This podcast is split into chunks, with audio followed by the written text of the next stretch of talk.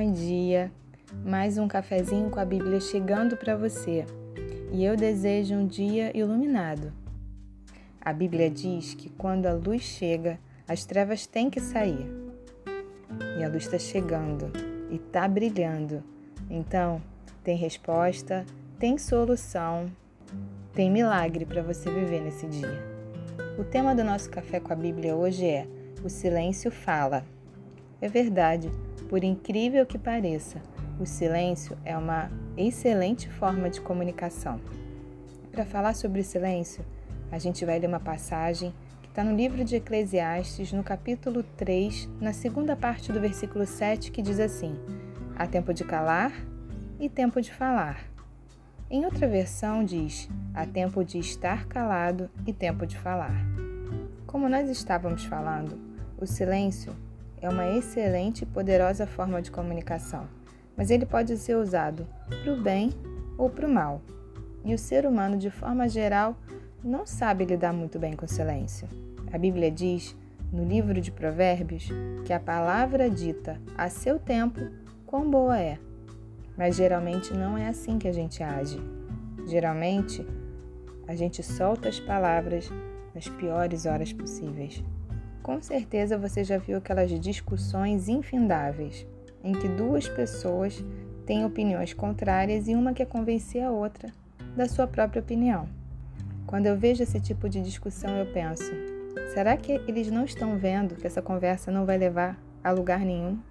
Aliás, eu acho que em dois minutos de conversa você já consegue perceber se existe uma boa vontade, se é uma discussão saudável, ainda que cada um continue com a sua opinião e ainda que elas sejam diferentes, ou quando existe uma imposição de ambas as partes ou de uma das partes querendo que a sua opinião prevaleça.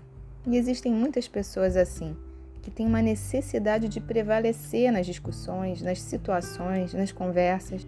Eu, particularmente, nem perco meu tempo. Quando eu vejo que a pessoa já tem a razão, eu deixo ela na razão dela. Para que perder o seu valioso tempo tentando discutir uma coisa que não vai mudar a sua vida nem a do outro. Quando você sabe quem você é, quando você tem certeza das suas convicções, você não precisa provar nada para ninguém.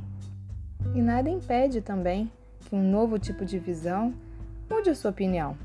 Nem sempre nós estamos tendo a melhor visão, a melhor ótica de um determinado ponto, assunto, e não tem problema nenhum nisso. Não entrar numa discussão ou saber o momento de parar é nobre. Isso sim é força. E o silêncio mostra ao outro como você quer ser tratado. O silêncio dá limites. Obviamente que eu também não estou falando daquele silêncio reprimido, daquelas pessoas que não falam por medo de serem rejeitadas e elas vão engolindo. Só que chega uma hora que essa pessoa não aguenta. E aí, quando ela fala, ela passa dos limites e aí ela magoa, ela fere. Esse silêncio é um silêncio nocivo, porque faz mal para a pessoa e faz mal para aquele que vai receber aquelas palavras na hora errada, do jeito errado. Também existe aquele silêncio que a pessoa quer dar um gelo na outra, quer punir a outra. Não, silêncio também não serve para isso. Você não deve usar o silêncio como forma de punição. Uma coisa é você saber dar limites através do silêncio. É você mostrar que para você já deu ou que você não quer nem entrar na discussão. Outra coisa é você dar um gelo na pessoa porque você quer puni-la de alguma forma. Isso também não é bom. Por isso a gente precisa saber usar o silêncio. Porque o silêncio pode acalmar, pode amparar, mas ele também pode ferir, ele também pode agredir. E a gente precisa entender que o silêncio não é ausência. Ao contrário, ele é cheio de significados. Aliás, ele quer dizer estado de quem se cala ou se abstém de falar, privação, voluntária ou não, de falar. Que essa manhã você saiba o momento certo de calar, você saiba escolher as discussões que você deve entrar e aquelas que você deve simplesmente se abster, que você saiba guardar para você aquilo que você pensa e só expressar se realmente for o momento e da forma correta, e que você possa deixar diariamente um espaço na sua agenda para o silêncio, que você saiba silenciar para um momento de introspecção, para uma melhor leitura da situação, que você compreenda o silêncio do ouvinte, o silêncio da resposta. Quanto maior o silêncio, mais nós nos escutamos e mais nós conseguimos escutar o outro. Para encerrar, eu vou ler o versículo 2 do Salmo 131, que fala assim: Calma em Deus. Pelo contrário, fiz calar e sossegar a minha alma.